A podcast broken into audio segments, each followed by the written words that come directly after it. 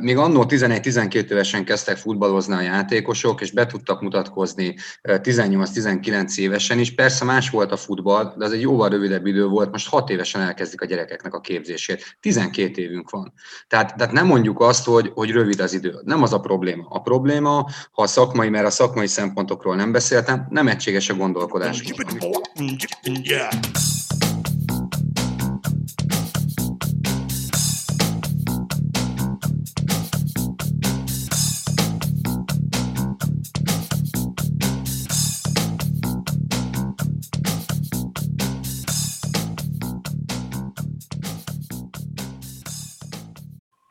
Sziasztok, ez itt az Itzer a 24.hu focis podcastja. A mikrofonok mögött szokás szerint Kánokik is Attilával, egyfelől a 24.hu főmunkatársával. Szervusz! Szia János, köszöntöm a hallgatókat!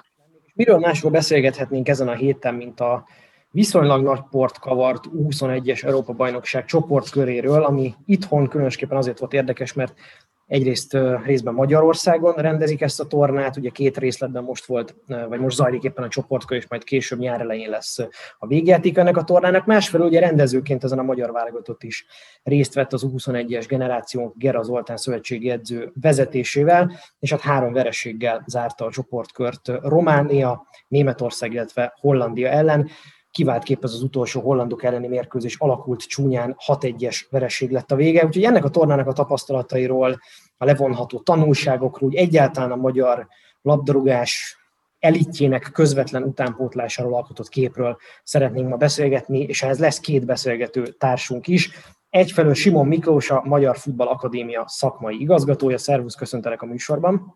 Sziasztok, én is köszöntök mindenkit. Szia Miklós.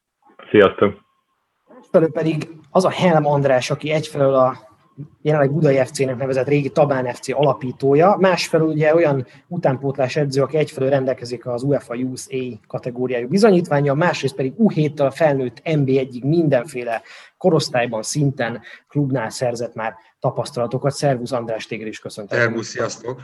Köszönöm a meghívást. Hát nekem az lenne az első kérdésem felétek, és aztán nyugodtan boxoljátok le ezt, hogy ki felel rá először, hogy meglepette benneteket az eredmény, ami született ezen a tornán? Kezdem én, én nem boxolnék, hogyha, hogyha valaki szeretne nyilván szólni, akkor mondja majd. Meglepni nem lepett meg, hiszen azt gondolom már a sorsoláskor tudtuk, hogy kevés olyan esélyünk van, akár a pontszerzésre, akár a, a győzelem megszerzésére, ami, ami mindenki megelégedésére szolgált volna, de, de egy ilyen csapattal, ilyen csapatokkal játszani, nyilván ez a mai magyar futball viszonyait nézve, nézve is nem egyszerű történet. A, nyilván aki, aki benne van és ismeri és látja, hogy milyen csapatokkal és milyen játékosokkal játszottunk, azt tudja, hogy, hogy valamilyen szinten, még hogyha fájó is a hollandok elleni 6 de, de valahol a realitás közelébe van az eredmény. Nyilván mondjuk 10-ből nem biztos, hogy ez tízszer ez az eredmény született volna, de, de most sajnos ez született. András? Hát én azt gondolom, hogy meglepetés nagy mértékben nem ért szerintem minket legalábbis a labdarúgó edzői szakmát, főleg miután itt a, a keretkialakításnál több meghatározó idősebb játékos Covid-tesztje lett pozitív, itt sajnos kidőltek a sorba, itt a Demian Patrikra gondolok elsősorban, aki tényleg évek óta, tehát most már második évét tapossa NB1-ben, így, így igazából a stabilitásunk az megszűnt, és nagyon-nagyon fiatal kerettel mentünk neki. Tehát itt a, itt a németeknél az én emlékezetem szerint egyetlen egy olyan játékos volt, aki 18 és 20 év között volt, és egy kiemelkedő játékos volt, aki már a Dortmund felnőtt csapatába is lehetőséget kapott. 16 évesen ő volt a kerettagja, a többiek mind 20 év fölött voltak, de inkább 22 évesek, míg a mi keretünk az, az igazából az összetevés, össze, az, tehát az összerakás alapján 2000-2001-es gyerekek alkották, sőt 2002-es játékosaink is voltak Katamisi személyében és Balog személyében.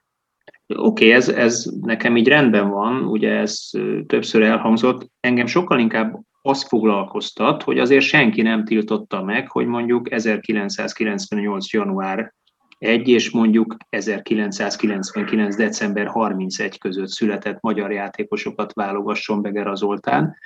Ő mégis ugye azt mondta, hogy higgyük el, hogy, hogy ez a keret pillanatja a legerősebb.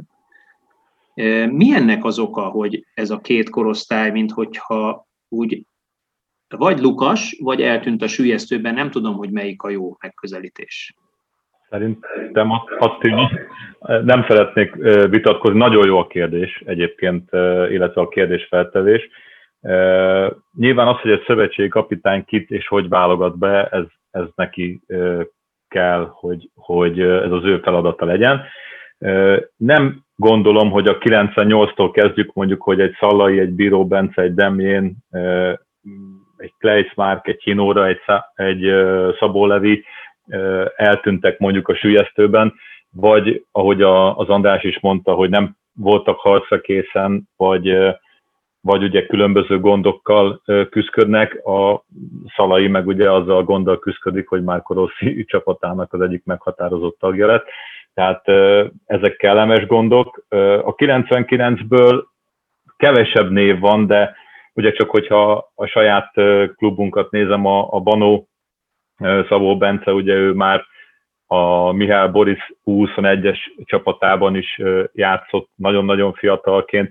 Ő ugye egy nagyon hosszú sérülés után tért vissza, a Mayer Milán, a, a Schaefer Andris, tehát hogyha ezeket nézem, szintén vannak játékosaink.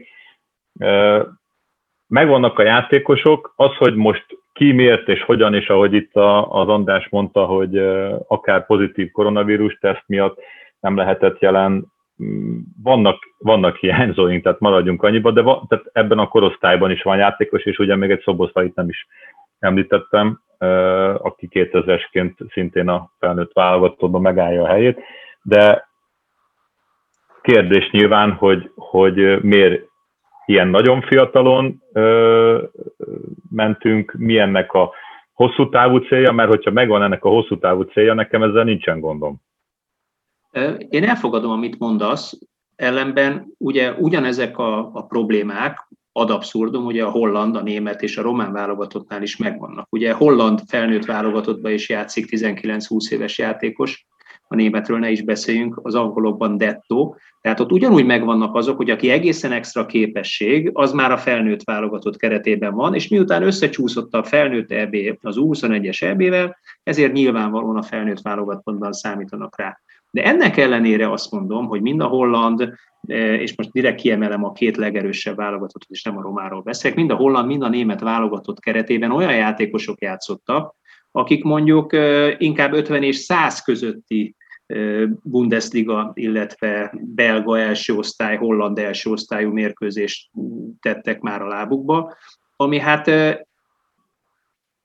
bárkit is mondasz, talán leszámítva a Szobosztai Dominikot és Szalai Attilát pillanatilag, ugye ez kettő fő, senki nem tud ezzel versenyezni. Így Én van. Ezt, ezt az okot kérdezem, hogy miért van az, hogy, hogy nagyon kevés az a magyar játékos, aki 19 éves korára megüti azt a szintet, hogy ad abszurdum mondjuk olyan külföldi bajnokságba tudjon eljutni, amelyik erősebb a magyarnál, és fölkészít arra, hogy, hogy ugye ezen a szinten futballozzál. Nyilván végig kiszívtam, szerencsém volt akár német Anti kollégámmal az U17, U18 és az U19-es válogatottaknál is tudtam edzőként szerepet vállalni, és végig kísértem a korosztályt. Nagyon kevesen jutnak el, sőt, még hogyha azt mondom, hogy Mihály Boris az U21-ben is jó pár meccset végigcsináltam, nagyon kevesen jutnak el oda, hogy az U21, illetve a felnőtt futball, illetve a külföldi fociba megpróbáljanak sikeresek lenni. A, én inkább ezt az U15, U16 és az U17-es korosztályban látnám azt, hogy, hogy na ott, ott kellene kimenni úgy külföldre, hogy azt a kultúrát, azt a, lehetőséget, hiszen, hiszen azt megtapasztalni jó játékosokkal, jobb játékosokkal, összeválogatott külföldi játékosokkal, akár egy PSV-be, egy Ajaxba tud, tudsz focizni, az mindenképpen egy erőrépés lehet. Az ugyanakkor én azt érzem, hogy nagyon kevés klubnál van klub filozófia és, és olyan egymásra épülés és egymásra játékosok, játékos centrikus képzés, ami, ami ezt úgy segítené, hogy nem feltétlenül mindig az eredményesség legyen első körben jelen, hanem, hanem akár a, az a két-három extra tehetségünknek a, a menedzselése, és ezt én végignéztem akár a, a Bobál Gergő esetét mondhatnám, ami nekem az eddigi egyik legfájóbb dolog, hogy őt nem sikerült úgy bevezetni a felnőtt fociba abban a, a korban, amikor, amikor ő nagyot durranhatott volna, nem sikerült úgy végigmenedzselni, hogy, hogy ő kihozza magából azt a maximumot, ami, ami benne volt. Tehát nyilván vannak gondok, és, és próbálunk ezen változtatni. A legfontosabb az, hogy megtaláljuk a, azokat a stílusegyeket, azokat a játékosoknak azokat a, a fontos dolgait, amit például a Szoboszlai esetében nagyon jó megtaláltak, hogy ő extra lábbal, akkor, akkor Szoboszlai extra lábbal, amellett természetesen ügyes játékos is. Kevésbé csinálnék én általános globális képzést, hanem egy kicsit jobban játékos profil irányba mennék el, és talán, talán akkor uh, tudnánk, uh, tudnánk egy kicsit uh, jobban képbe uh, lévő játékosokat uh, mondjuk a felnőtt futball felé uh, irányítani. A másik fele pedig, hogy bocsánat, hogy egy kicsit hosszú vagyok, hogy a, hogy a felnőtt futballban nagyon nehezen az eredménykényszer miatt nagyon nehezen kerülnek be ezek a játékosok. Most ez a, az NB1-es bajnokság is ugye kétszer kikapsz és már kieső helyen vagy, kétszer nyersz és már dobogóért küzdesz. Tehát ez sem biztos, hogy nagyon segíti, hogy az edzők bátran hozzányúljanak a, a fiatal játékosokhoz, hiszen ha van egy-két-háromszáz NB1-et, NB1-es játékos, vagy NB1-es meccset produkáló játékos, akkor inkább benne hiszek.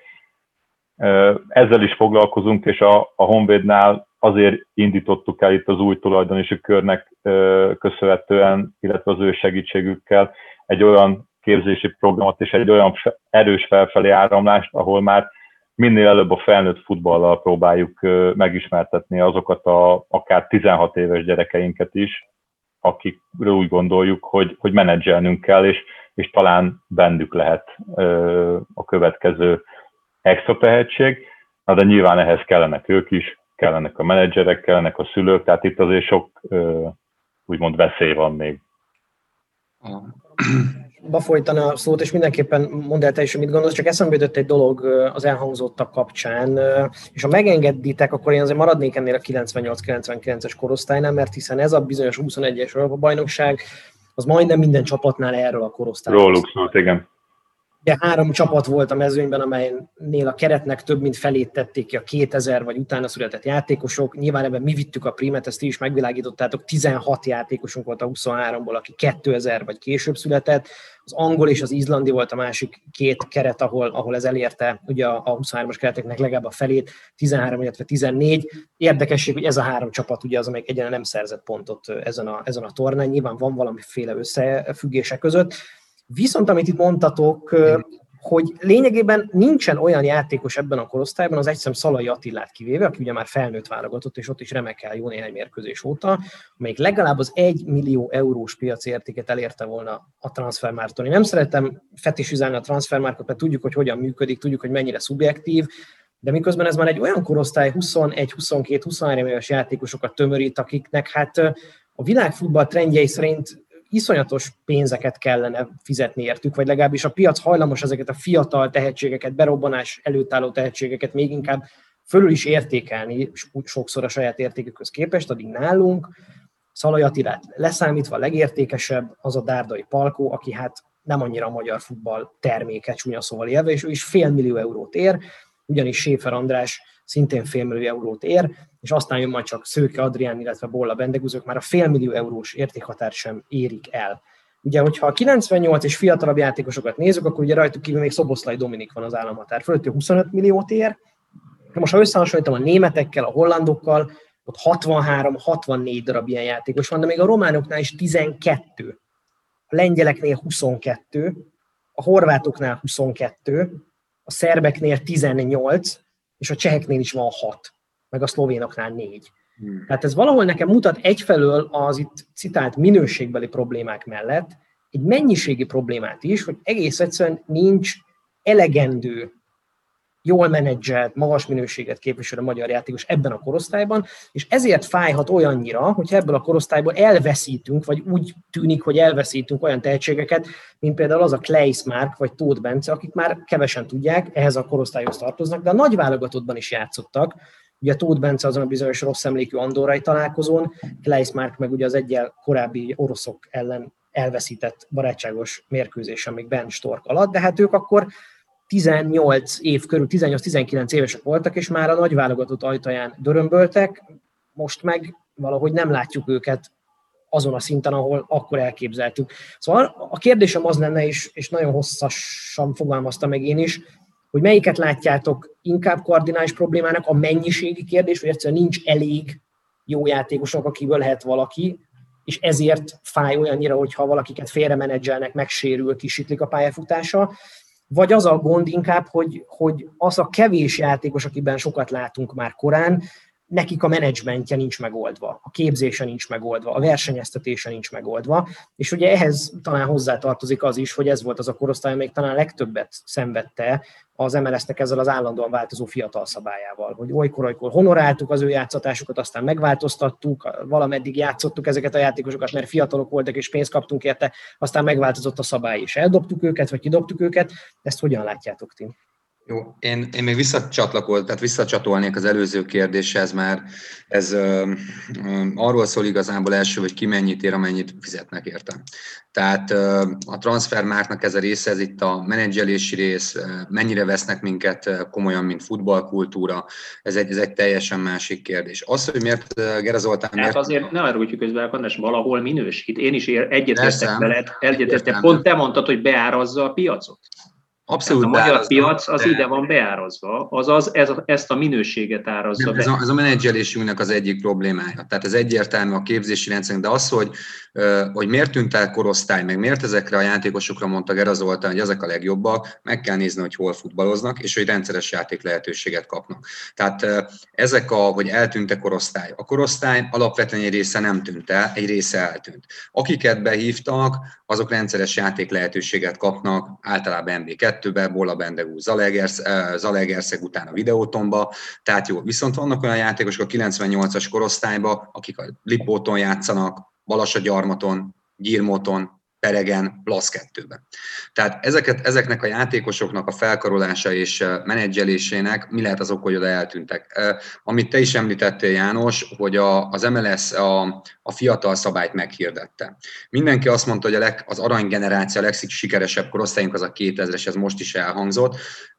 Ezek a, ezek a játékosok sajnos nem tudtak azzal a lehetőséggel élni a módosítás által, hogy ők legyenek a legidősebb, de egyben a legfiatalabb játékos, akiket lehet játszatni idén MB2-ben, mert a 2001-esekre ugortunk. Így rengeteg olyan játékos, aki alapvetően korosztályos válogatott volt, MB3-ba kényszerült, ahol verekedni kell a helyért, mert neki ott meg kell küzdeni a 18-tól kezdve egészen a 36 éves játékossal. Persze mondhatjuk, hogy MB3-ban nem tud játszani, akkor felejtsük el a történetet. De egyfajta a, a fiatal szabálynak a következménye, a, ez, egy, ez egy rendszer probléma, van egy képzési probléma, van egy társadalmi probléma, mert, mert alapvetően a magyar futballban mi az, azt gondoljuk, a magyar futball, vagy MB3-ba futballozni egy fiatalnak, az már nem szint. Amikor meg hirtelen oda kerül, akkor kiderül, hogy mégis szint, és nem tud játszani. Tehát azt le kell tisztázni, hogy a Miki is mondta, hogy a felnőtt futballba való átvezetés az rettentően nehéz. Én azt gondolom, amit a Miki is mondott, hogy, hogy van egy bizonyos korosztály, én azt gondolom, hogy U15 fölött, U14 körül el kell kezdeni a posztspecifikus képzés irányt, ami, ami a stílusból kiindulva, az adott klubnak a filozófiájából kiindulva, posztra specifikusan, játék modorra, játék stílusra kell kialakítani a játékosnak a játékos profilját. Ez azt kéne, hogy egységesen gondolkodjunk a magyar futballról. Jelen pillanatban én azt látom, hogy kicsit Egyszer ezt gondoljuk, egyszer azt gondoljuk, és minden egyes évben ezek a gondolatok változnak. Tehát ez szakmai szinten. A, a társadalmi elvárásban az a, az a probléma, amit elmondtam, hogy, hogy egyszerűen a magyar labdarúgásnak a megítélése nagyon-nagyon alacsonyan van, amin csak a válogatott tud alapvetően segíteni, meg a nemzetközi szereplés. A nemzetközi szereplés az a Ferencváros, nagyon kevés fiatal bírál, és még kevés magyar játékost is bírál. A videóton hasonló helyzetben van. Az összes többi klub, meg mögött van a 12 MB, a 12 klubból, ami alatta van az a 10 klub, az szinte a kiesés ellen küzd, még a negyedik, ötödik helyezett is, hogyha bemennek egy rossz szériába. Egy edző, hogyha megnézzük például a felnőtt csapatban lévő edzőváltásokat, nem is tudom, hogy az idejében volt-e olyan magyar edző, aki kibírta az egy évet a kispadján NB1-be. Ezt lehet mondani, hogy szakmailag alkalmatlan, de megfordítom a gondolatot. Egy edző fogja azt gondolni, hogy neki föl kell építeni az XY-t azért, hogy ő belőle futbalist legyen. Egy, egy fiatal játékos beépítése egy felnőtt keretbe az nem egyik persze a másikra megy, hogy bizalom kell. Egy fiatal játékos fog kivázni, és abból majd tanulni fog, és fel tudjuk építeni. De hogyha a fiatal szabály miatt játszik MB2-be, és kiöregszik a fiatal szabályból, hirtelen szembesül egy tényel, hogy rá nincsen szükség. És mivel nem ütötte meg valószínűleg azt a szintet, hogyha nem ütötte meg, csak kényszerből játszatták őt, akkor ő vissza fog kerülni MB3-ba. De ott megint egy új problémával fog szembe kerülni, hogy neki nem jár előjogon az, hogy ő játszik, mert ezért kapja majd a klubba pénzt. Hanem pontosan fordítva történik, hogy ott azt fog játszani, aki megérdemli. Ez nem a fiatal szabály ellen szól, hanem a játékosoknak a menedzseléséről szól, és felkészítést a felnőtt futballra.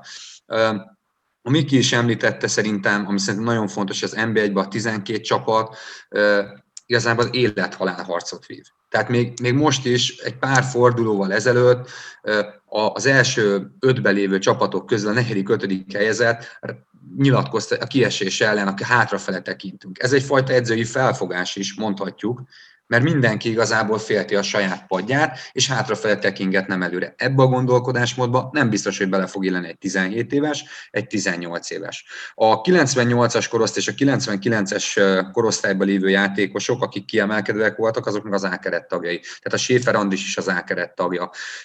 Viszont itt a Miki említette akár a Szabó Levit, ő 8 mérkőzés kapott NB1-be a videótomba. Rettentően nehéz dolga van. Neki hétről hétre fejlődnie kell, de hétről hétre bizonyítania is kéne a pályán, de nem adja meg. A, az összes mérkőzés után lenyilatkozták a játékosok, hogy ez egy más szint, ez egy más dimenzió, itt nagyobb a tempó, nagyobb a sebesség.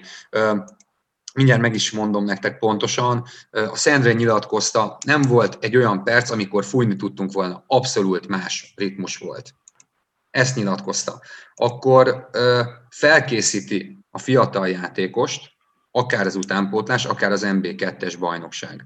Itt az a kérdés, hogy a fel, az edzői felfogás az egyik oldala, ami kérdéses, a másik kérdés, hogy felkészítettük a játékost, és az ő fejébe mentálisan fölépülte az, hogy neki mit kell azért tennie, hogy oda tudjon kerülni, akár a nemzetközi piacra egy millió eurós játékos legyen, vagy mit kell azért neki tennie, hogy ő ott tudjon ragadni akár MB2-be is. Rettentően nehéz. Mert a következő évben most a 2001-esek vannak előnyben na de jövőre a 2002-esek lesznek. Mi lesz a mostani 2001-es játékosokkal? Ez egy, ez egy nagyon jó felvetés, mert én, én csináltam egy másik kimutatást, belemásztam az MLS produktivitási rendszerébe, kérlek szépen, és megnéztem az első 50 játékost, ugye ez egy pontrendszer, ami a a adott labdarúgó pályára lépését, a pályalépését szintjének megfelelően, hogy nemzetközi szinten, hazai szinten, MB1-es, MB2-es, MB3-as szinten játszik-e, milyen típusú labdarúgók vannak benne a top 50-ben. A top 50-ben 25 darab játékos találtam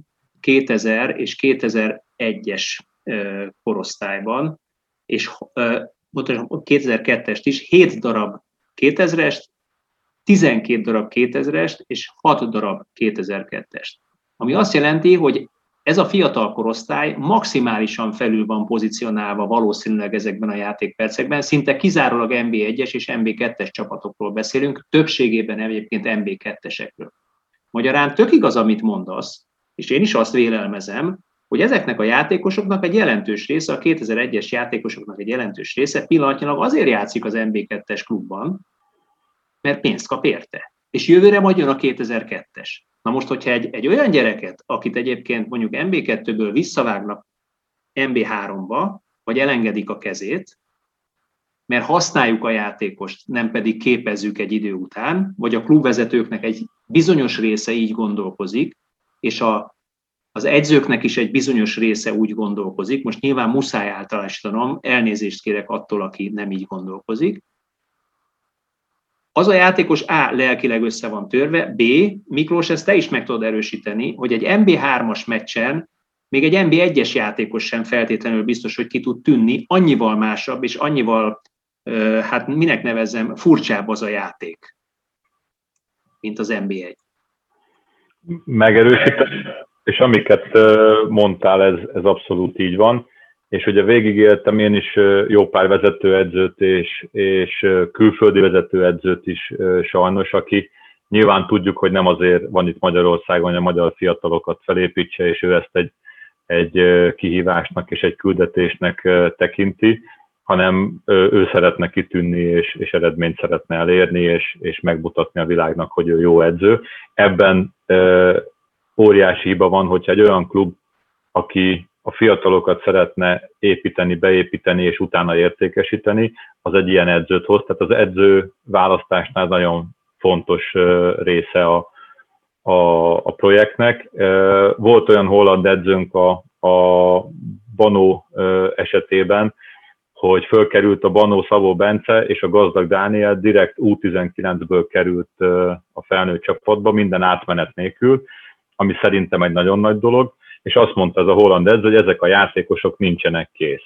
És akkor mondtam neki, hogy igen, nincsenek kész, mert a te feladatod, hogy készre csináld úgymond csúnya szóval őket, mert az U19-es bajnokságban mi nem tudjuk befejezni az ő képzésüket, ezt a felnőtt szinten és a felnőtt bajnokságban tudjuk befejezni, és három hét múlva a Banó Szavó Bence folyamatosan elkezdett játszani az első csapatba, mert az, ő egy olyan tehetség, aki ezt három hét alatt meglépte. Na, de, de vannak olyan tehetségek, akik nem biztos, hogy három hét alatt meglépik, hanem lehet, hogy meglépi egy hónap múlva, utána jön egy kis gödör, amin át kell segíteni, és utána újra ö, ö, jól fog tudni teljesíteni.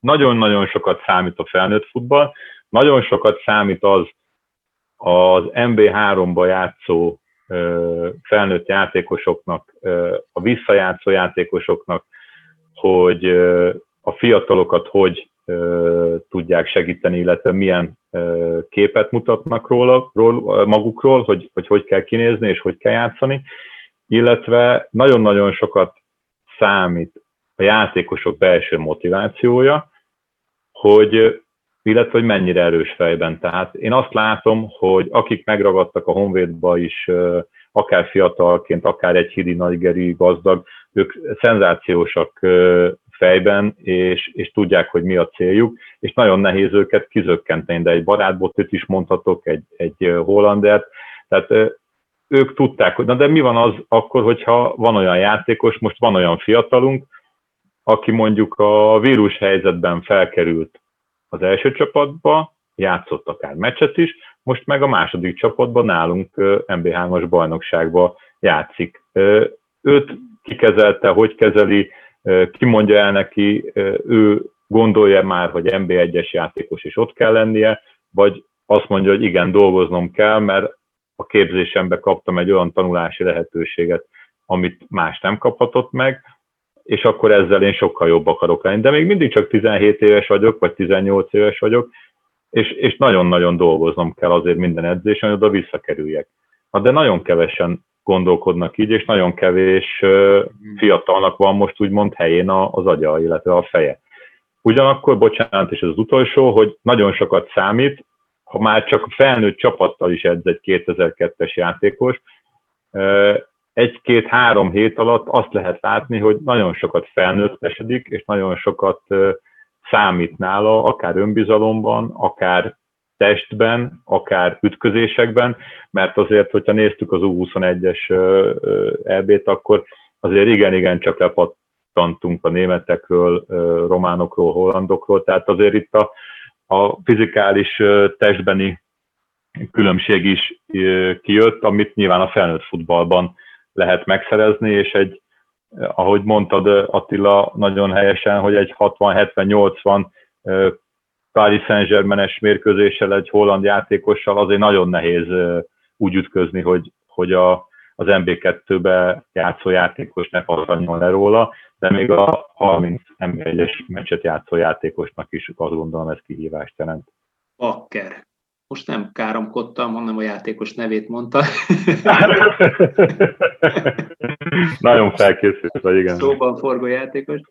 Hogyan látjátok egyébként, hogy lépést tud-e tartani a magyar futball azzal a trenddel, ami Nyugat-Európában akár még olyan bajnokságokra is jellemző, mint a Bundesliga, de mondjuk a belga, a holland, az osztrák, a svájci ligákra feltétlenül, amelyekre korábban úgy tekintettük, mint a legtehetségesebb magyar labdarúgóknak a potenciális felvevő piacára, most nem beszélek a portugálokról, ahol meg ez már egy évtizedes tendencia, de hogy ott kifejezetten az van, hogy aki 18-19 évesen kijön az utánpótlás fociból, és ott legalábbis a krémnek, tehát a, a, a képzés krémjének késznek kell lennie az azonnali beugrásra a felnőtt fociban. A Bundesligában néhány évvel ezelőtt volt ez a trend, jöttek kifelé a 18-19 éves játékosok a Bundesliga utánpótlásból, és azonnal dobálták be őket a mélyvízbe, és hát volt köztük, aki megragadt, aki elfoglalta a helyét a csapatban, azonnal meg tudott felelni a szintnek, aki meg nem, azokat meg szépen dobálták vissza a regionálligába, meg az Oberligába, és akkor kezdhette előről fölépíteni a saját pályafutását, mert hogy egyébként az utánpótlás rendszer az maga úgy van kitalálva,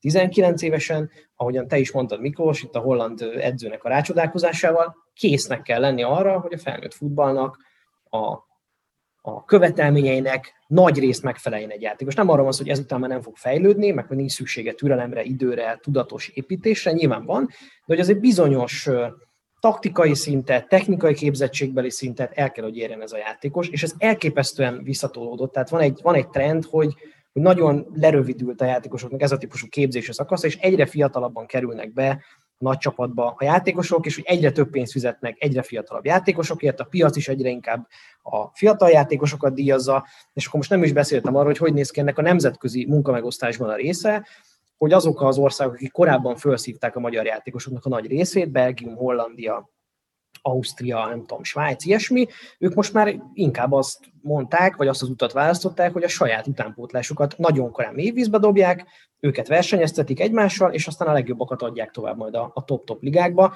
Magyarul, hogyha egy magyar játékos 20-21 évesen kezd el az NB1-nek a szintjén megragadni, gyűjteni a mérkőzéseket, eljutni 50-ig, eljutni 75-ig, eljutni ne Isten 100-ig, mire ezt megcsinálni, a 23-24 éves, akkor Cseri ebben a, lesz belőle. Ebben a korban már csak Magyarországon számít tehetségnek, mint szegény Kovács Pistike, ugye? És hát a nemzetközi karrier lehetősége az elúszott. Láttok ebben igazságot, amit most mondtam, és hogy hogyan látjátok, hogy kell-e gyorsítani ezt a típusú nevelését. Igen, vagy a legjobb esetben Cseri Péter lesz belőle, ugye, aki 30 évesen jöttünk rá, hogy tud az NB1-es szintén is futballozni. Jó. Nem rossz. Én szerintem... Igen. Uh-huh. Én szerintem a, a következőt elhangzott János egy mondat, hogy, hogy lerövidült az idő. Tehát mi nagyon sokszor, mi labdarúgó edzők is emögé bújunk. Tehát lerövidült az idő. Még annó 11-12 évesen kezdtek futballozni a játékosok, és be tudtak mutatkozni 18-19 évesen is. Persze más volt a futball, de az egy jóval rövidebb idő volt. Most 6 évesen elkezdik a gyerekeknek a képzését. 12 évünk van.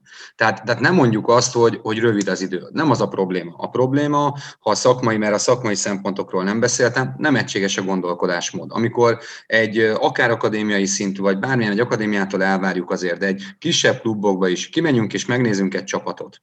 És azt látjuk, hogy az U14-es korosztály egyfajta játékfelfogást játszik, egyfajta gondolkodásmódot tükröz vissza, egyfajta képet ad a játékról, és szöges ellentétét adja az U15, vagy akár az U16-os csapata, akkor, akkor én azt mondom, hogy egy ilyen képzési folyamaton végigmenő gyereknek mindenből fog tudni egy kicsit, és nem lesz kész a futballra.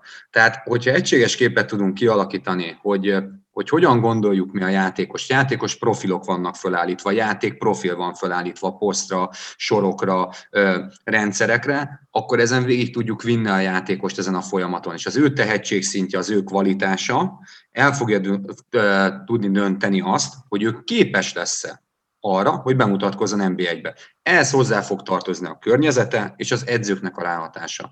De fontos, hogy egységes legyen a gondolkodásmód. Tehát én először igazából én ezt tisztáznám, hogy, hogy mi mindig hivatkozunk el, hogy kevés az idő, kevés az idő. Most már U9-es korosztályban ötöt edzenek a gyerekek, ötöt edzenek. Három-négy évvel ezelőtt három edzések voltak.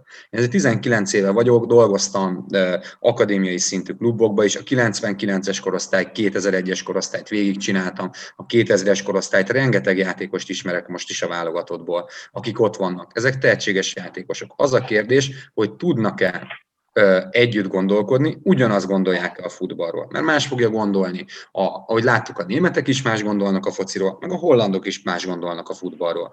Mi, nálunk minden egyes játékosnál azt látom, hogy más gondol a futballról. Ez az első probléma. A, a második uh, probléma, hogy, hogy a képzési rendszerünk az kizárólagosan a taktikai és a csoportról szól, és a labdatartásról, viszont nem tudunk lőni, nem tudnak, ez most nagy átlagról beszélek, nem a válogatott játékosairól, nincsenek felkészítve a játékosok alap dolgokról. És van egy, egy nagyon-nagyon fontos mondás, hogy ahol a technikai alapok nincsenek rendben, ott kár beszélni a taktikai alapról, mert nem fogjuk tudni abba a sebességbe végrehajtani a dolgokat. Nekünk 12 évünk van arra, hogy azért eljutassuk ezeket a tehet, legtehetségesebb játékosainkat, hogy felkészítsük arra, hogy nagy sebességbe tudjanak futballozni. Ezt ki tudják vitelezni technikailag, taktikailag is ki tudják, kondicionálisan és mentálisan is és ehhez még hozzájön, hogy ezeket egyszerre kell nekik edzésen magadni, és nem külön-külön. Ez egy nagyon nehéz dolog, de az egységes gondolkodásmód az nagyon hiányzik a, a futballunkból, meg a képzési rendszerünkből. Erre mindig And, Andris, MLS részéről amúgy. Igen, bocsánat. Bocsánat, csak mert nagyon egyetértek veled, a, a csapatot építünk, én így fogalmaznék, így hogy van, csapatokat építünk, nem játékosokat, csapatokat építünk, hogy nyerjünk mérkőzést. Tehát és ez, ezért mindent alárendelünk, nem, nem a játékos és játékos profilokban, illetve játékos menedzselésekben gondolkodunk, Na de azért azt hozzáteszem, hogy én önkritikus vagyok, és, és szerintem van most egy olyan edzői társadalom, aki, aki valamilyen szinten önkritikus, és, és remélem, hogy meghallja a kritikát is, mert, mert nyilván nem vagyunk tökéletesek, hogy azért azt is hozzá kell tenni, hogy a játékosok belső motivációjával is. Ezért mondtam a mentális részt is. Igen, Pontosan. azért vannak gondok, mert nagyon, fontos, ha, nagyon nagy probléma hogyha, hogyha kimegy külföldre egy játékosunk próbajátékra, és úgy jön vissza, hogy hú, ezek nagyon mennek, akkor meg, mindig megkérdezzük, hogy az kitiltotta meg, hogy itthon te nagyon menjél. Ugye a körülötte lévő közeg, illetve a közül, körül, olyan közeget kell szerintem köréjük tenni, ami ciki már, hogyha nem megy nagyon a játékos, Pont, vagy nem tesz meg százszázalékot az Ez nekem mindig amúgy Miki felvet egy, egy gondolatot, hogy, hogy hogy akkor jó a mi szemünk, a jó a kiválasztási szemünk. Tehát mi kiválasztjuk az ügyes gyerekeket, akik, akik a, akik, akiknek ez a mentális bázisa nem biztos, hogy megvan. Berakjuk őket egy csapatba, egy hasonló csapattal találkoznak. Ezután, mivel az edzők féltik az állását, mivel tegyük hozzá, nagyon szomorú utánpótlás szinten az elmúlt években voltak kirúgások utánpótlási edzők, az edző is félte az egzisztenciát, ki kell mondani mert, mert, mert van, hogy úgy érzi, hogy úristen, ezt a meccset nem nyerem meg, és megkapja az ultimátumot, hogy mennie kell, akadémiai szinten, vagy alatta lévő szinten is. És ez egy óriási probléma, és akkor mit fog mondani? Akkor nem kinyílunk, beállunk bunkerbe, a fiam arra állsz, amelyre rugod és akkor semmi probléma nincsen, lehozzuk a meccset, esetleg van egy akcereált játékosunk, amit megint kimutattak, hogy a magyar utánpótlás bajnokságban vannak a legakcereláltabb, biológiailag legérettebb játékosok.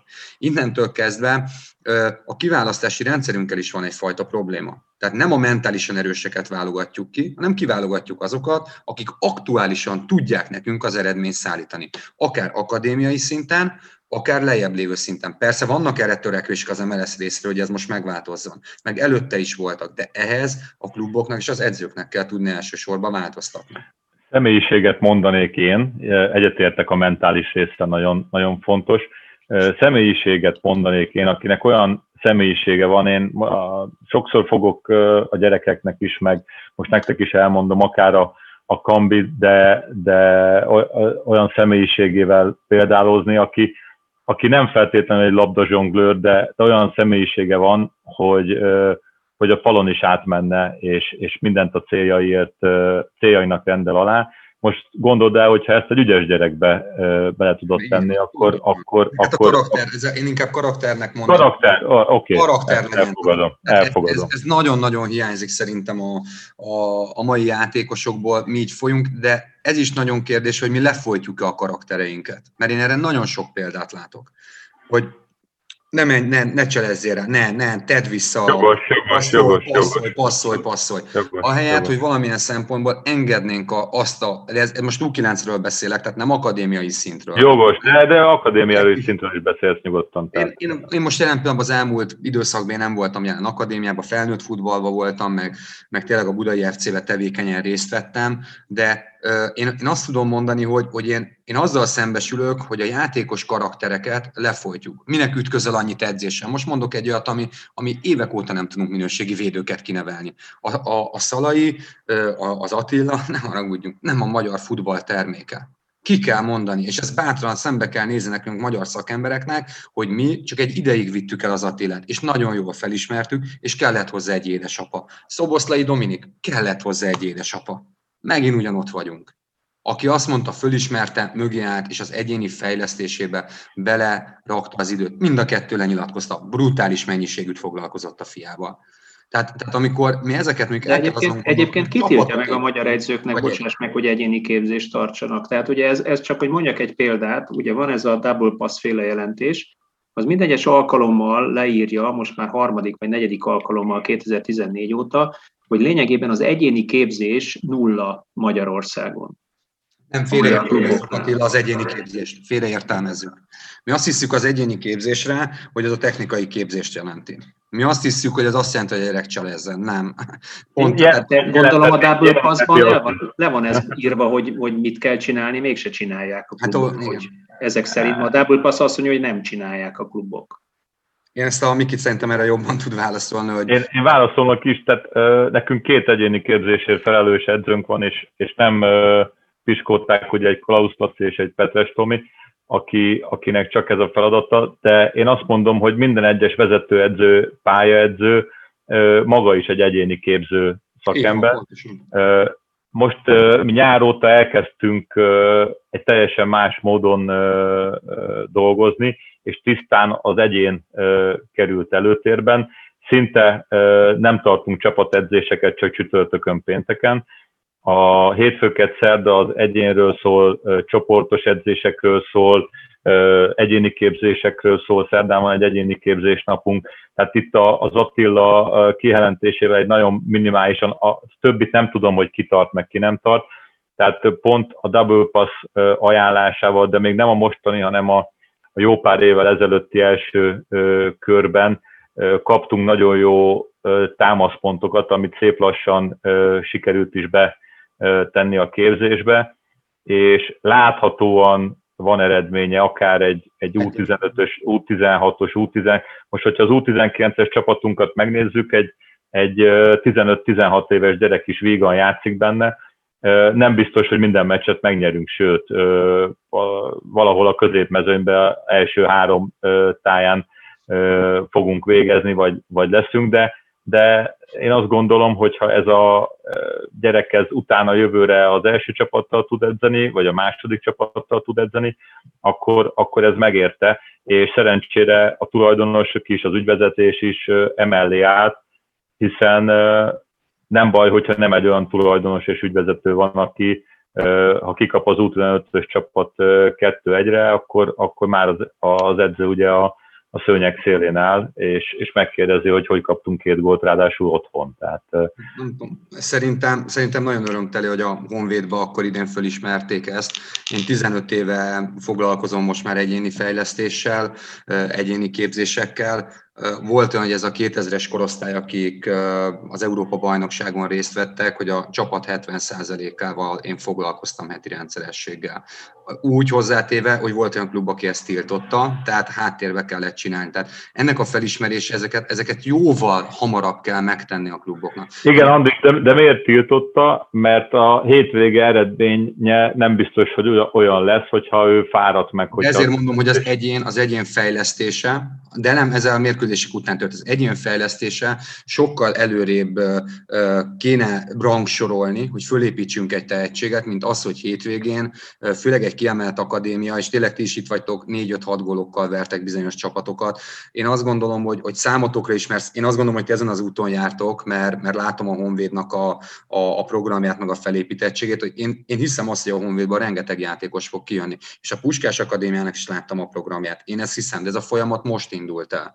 Tehát a mostani, akikről beszélünk játékosok, 21-es játékosok, ezekből kizárólag azok, akiknek volt bátorsága, vagy volt egy édesapja, aki megfogja a kezét, és levitte a labdát dobálni. Lehet, hogy lehetett volna jobban. Lehet, hogy lehetett volna rosszabbul, de sokkal jobb lett volna, hogyha a klub modellba beépítve történik meg egy csapatedzés is, alapvetően egyéni edzés. Mert miért csinálná a center támadó a védekező fejeseket olyan szinten, ami a négyes láncba történik. Amikor rá nem lesz szükség egy belső védőt, miért akarok ollózni tanítani? De engedjetek meg egy, egy, egy gyors kérdés, bocsánat, hogy, hogy én, én azt érzem, hogy oké, okay, igen, és egyébként a Honvéd eddig is ugye egyike volt azoknak a kluboknak, akik a, a leginkább bedobták a mélyvízbe, és a legsikeresebben dobták be az egyike azoknak, akik... Igen, az MTK meg.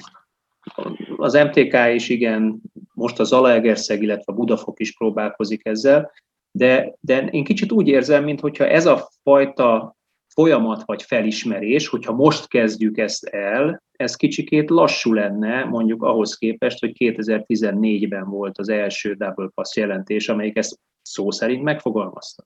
Hát, ma 21-et írunk, tehát akkor 7 év alatt mi történt? Ilyen lassan mozdul meg a magyar labdarúgás gép. Azt gondolom, hogy ez, ezek vezetői döntések is egyben. Hát, persze, meg most ne, ne, ne általánosítsunk meg magyar labdarúgást, tehát én magunkról tudok beszélni, és nyilván uh, itt is, hogyha végignézitek, mennyi vezetőedző volt és hogy volt, én, és azzal kezdtem Attila, hogy ez a tulajdonosváltásnak óriási szerepe van nálunk ebben a, a dologban. Akkor sok minden akkor a tulajdonosokon is múlik nyilván.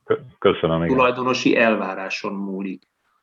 Nyilván, tehát ne, de, hogyha van egy tulajdonos, és annak vannak elvárásai, nyilván az összes alkalmazottnak ahhoz kell idomulni, és, és azt kell csinálni, amit ő elvár, és amivel ő elégedett lesz jelen pillanatban. Én azt gondolom, hogy gondolom. Ez... Nyilván, én azt gondolom, hogy ez így is van, viszont egy dolgot megint kihagyunk, tehát most a nagy átlagról, ne a Honvédról beszéljünk egy dolgot kiadjunk, hogy a, hogy a fiatal játékosok, és ez rengetegszer el van mondva, nem tépik le a mestrólunk, mondják az idősebb játékosok. Tehát nincsenek arra készen, és ez tényleg ez is fontos, nincsenek készen, sem mentálisan, semmilyen gondolkodási szempontból játék, hogy ők, hogy ők bekopogjanak, betörjenek akár az MB1, MB2-be. És ez igenis, ez is jelen van. Tehát, tehát nem szabad azt mondani, te persze egy döntés kérdés, hogy berakok egy fiatalt. Közös, persze, de, de, de Andis, én erre mondtam, hogy most oké, okay, jöttek a tulajdonosok, előtte voltunk mi edzők, előtte volt a szakma,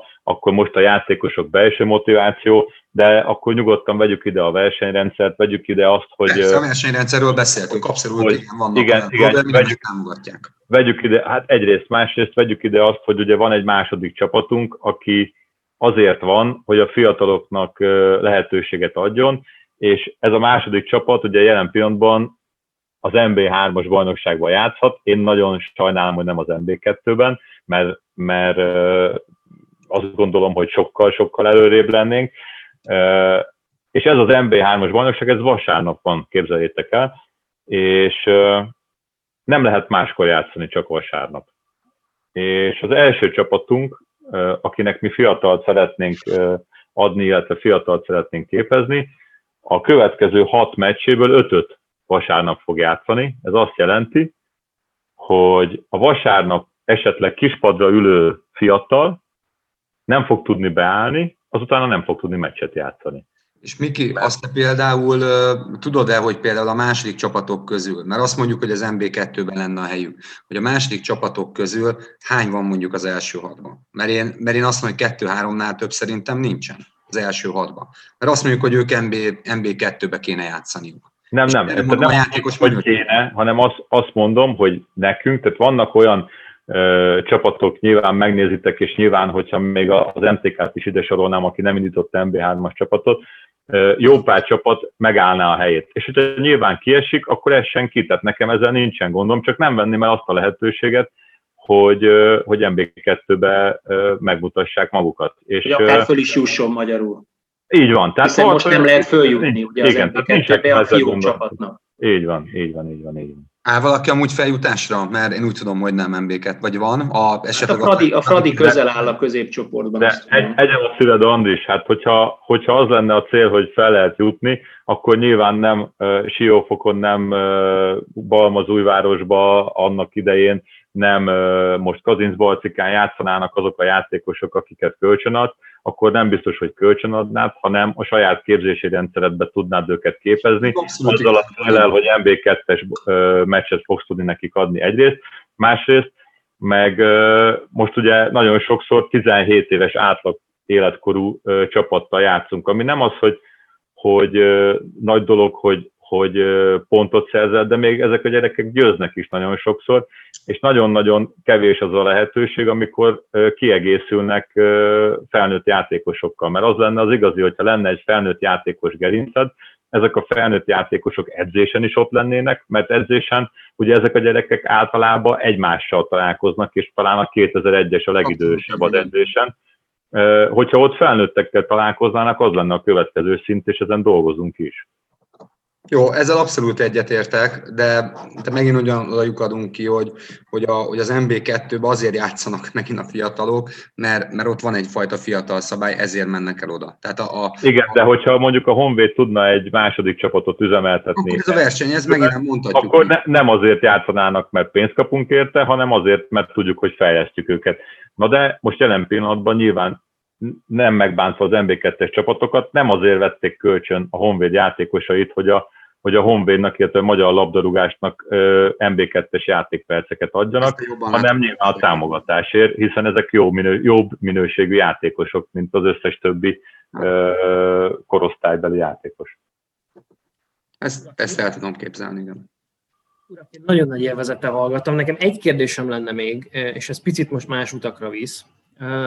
Fölmerült korábban itt a karakter, meg a, a mentális felkészültség, a profizmus, a szemléletnek a kérdése, illetve a poszt-specifikus képzése is. Én ezt összekapcsolnám, és egy nevet mondanék nektek, a Szalai Ádámnak a nevét. Akkor azt gondolom, sok mindent el lehet mondani, azt, hogy ő ne lenne egy ideális példakép mondjuk a mai fiatal magyar labdarúgóknak, a befutott pályafutást tekintve, a mentális képességeket tekintve, a karakter tekintve, azt nem hiszem. Ugyanakkor látszik az is, hogy az ő utódja, hogy ki lesz majd a válogatottban, vagy az, aki majd leszakítja rólam ezt, amit ti fogalmaztatok, az még nagyon-nagyon nem látszik, és az átvezet a poszt-specifikus képzésnek szerintem egy állatorvosi lovára, vagy ennek a hiányosságának egy állatorvosi lovára, az pedig a csatár képzés, amit jól megvilágít ennek a válogatottnak a helyzete is. Ugye korábban U17-ben ebben a korosztályban, vagy ennek a korosztálynak a környékén Timári Norman játszott centert, ő most Blasz egyes játékos, ha jól tudom, Torvund Alexander fordult meg ezekben a korosztály csapatokban centerként, ő talán az MB2-ben játszik. Szent igen.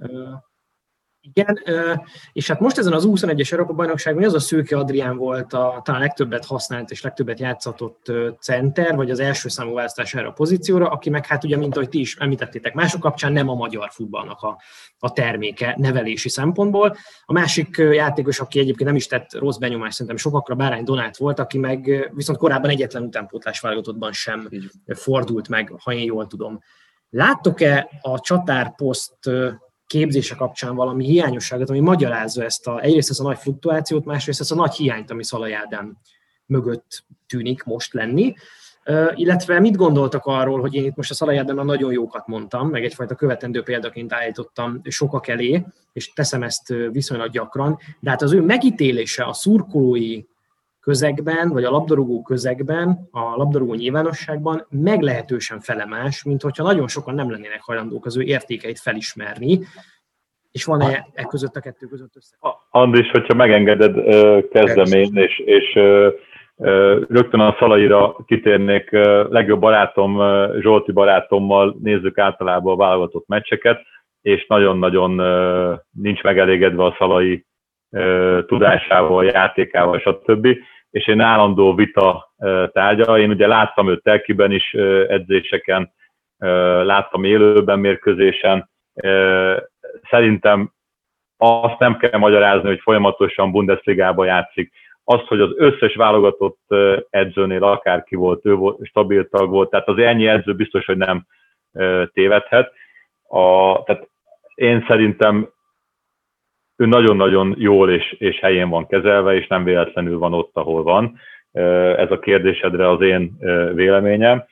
A másik pedig, hogy ugye Barcelona tiki takából indult egy olyan magyar akadémiai felfogás, ami elkezdtünk ügyes gyerekeket képezni, elkezdtünk passzolni, elkezdtünk labdatartást csinálni, és azok a stílusú játékosok, mint a Szalai, ők szép lassan úgymond kihaltak a rendszerből, tehát nem volt az a, az, az erőcsatár, vagy nem tudom, hogy nevezzem, aki oda fölvered a labdát, megtartja, jön a második hullám, lefordul, de akár a Lewandowski-t is mondhatnám, aki, aki hasonló karakter, nyilván az, hogy ki mennyit tesz bele, és, és hogy dolgozik, és hova fejlődik, az, az egy más történet.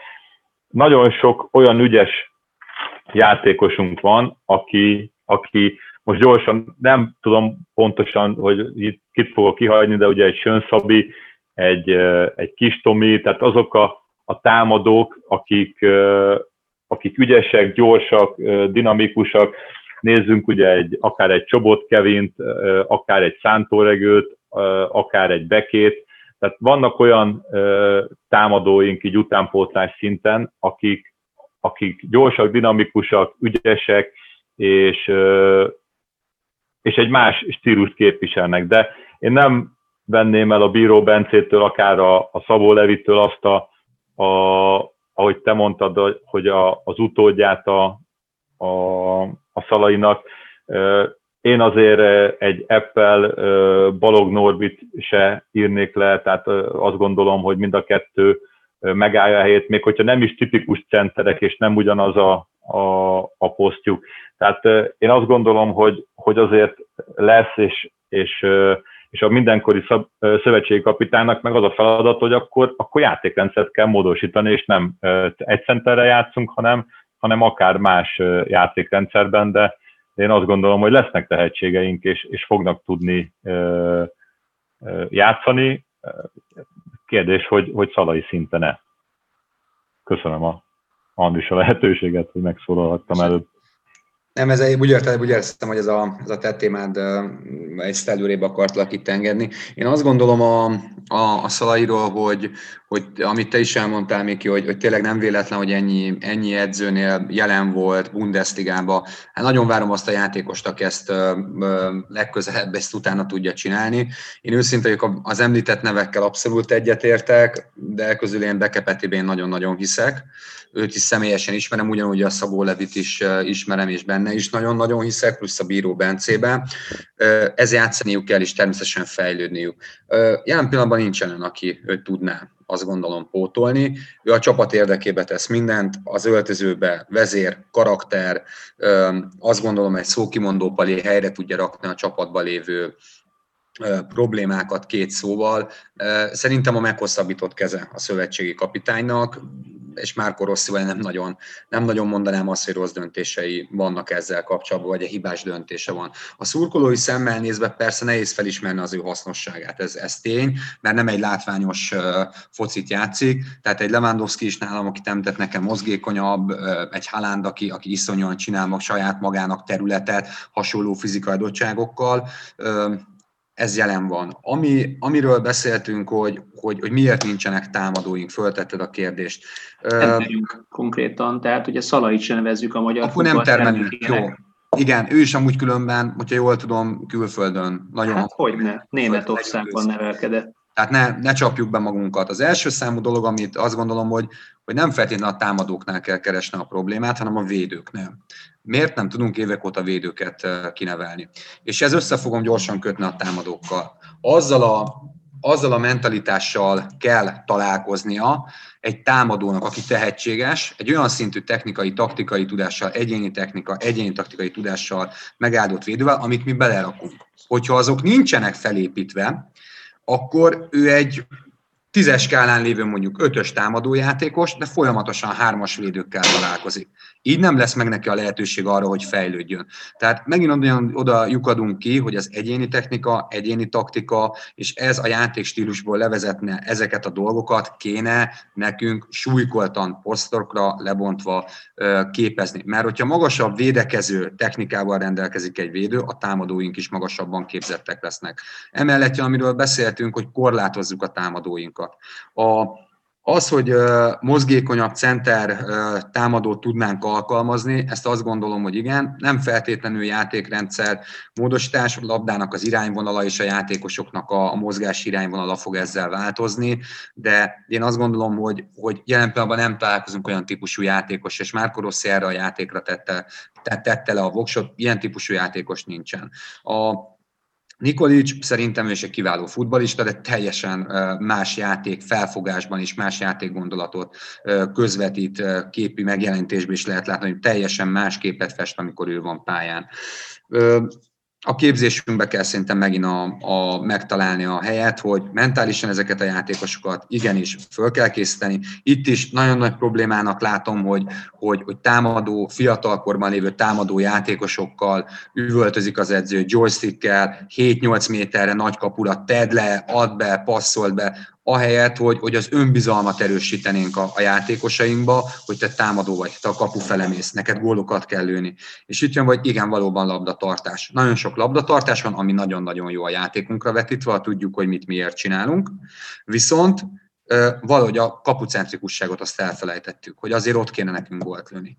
Én, én igazából ezt látom a, az egész folyamatban, hogy ha védőinket magasabb szintre tudjuk emelni, akkor jobb támadóink lesznek, és a támadóinknak megadjuk a megfelelő teret és bizalmat, akkor fogunk tudni előrelépni. És nem azt az utat követjük utánpótlás szinten, hogy van egy akcelerált játékosunk, aki nem feltétlenül ügyes, nem feltétlenül mozog jó helyre, viszont biológiailag két évvel érettebb, berúgjuk neki területbe a labdát, futunk rá, gólt rúg, 28-32-42 gólt lő egy szezonba, U14-be tapsolunk, neki U15-be tapsolunk, U17-ben már csak 17-et rúg, U19-ben meg 8 góllal ott van a középmezőnybe, és a gyerek saját magát szépen lassan leépítette.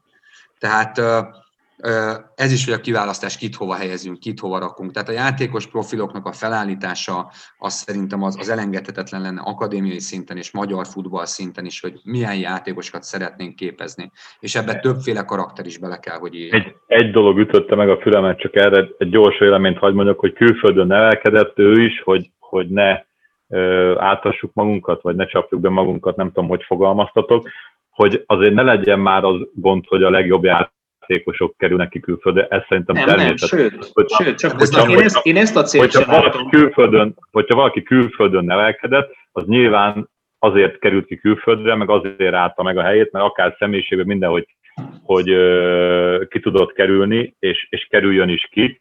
Nyilván egy más közeget, egy, egy futballközeget tud megismerni, és amiben én a változás lehetőséget látom, a futball közegnek esetleg egy, egy változtatása. Tehát... Miki, szerintem nagyon jó, amit mondta, és köszönöm, hogy, hogy javítottál, mert... Nem javítottalak, nem, nem, nem, nem, ez nagyon jó, nem, ez abból a szempontból, hogy nehogy valaki félreértse ezt a dolgot. Tehát itt nem arról van szó, hogy a külfölddel van, vagy mi nem tudunk játékos nevelni, hanem... Jó, hanem... ezt így értettem, tehát ez, ezért igen, nem javítottalak, hanem... Ez, hanem, ez hanem igen, igen, igen. Tehát ez, ez nem erről szól. Ez, ez arról szól, hogy, hogy a játékosok, akik kikerülnek külföldre, ott egy idő után valamit másképpen csinálnak náluk és eljutnak. Ez nem azt jelenti, hogy nem a legjobbjaink. Hála az égnek a legjobbjaink kerülnek ki, és ők megkapják a lehetőséget. Mert én azt gondolom, hogy egy magyar akadémiai rendszernek a legjobbjaival a célja, persze a felnőtt csapatba való beépítés, de a cél az az lenne, hogy ők el tudjanak jutni külföldre.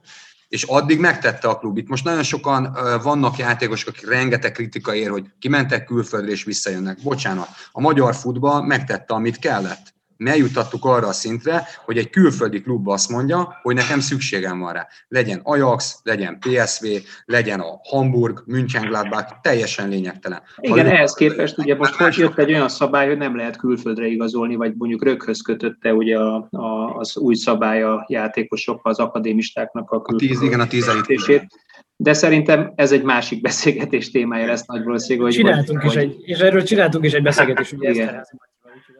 Tudom ezt nyugodtan lezárni. Köszönöm szépen a gondolataitokat. Számomra nagyon érdekesek voltak és újszerűek voltak, és egy csomó gondolatom támadt, amit aztán majd alkalom, aztán folytathatnánk is ezt a beszélgetést, azt hiszem, hogy talán a Pestig.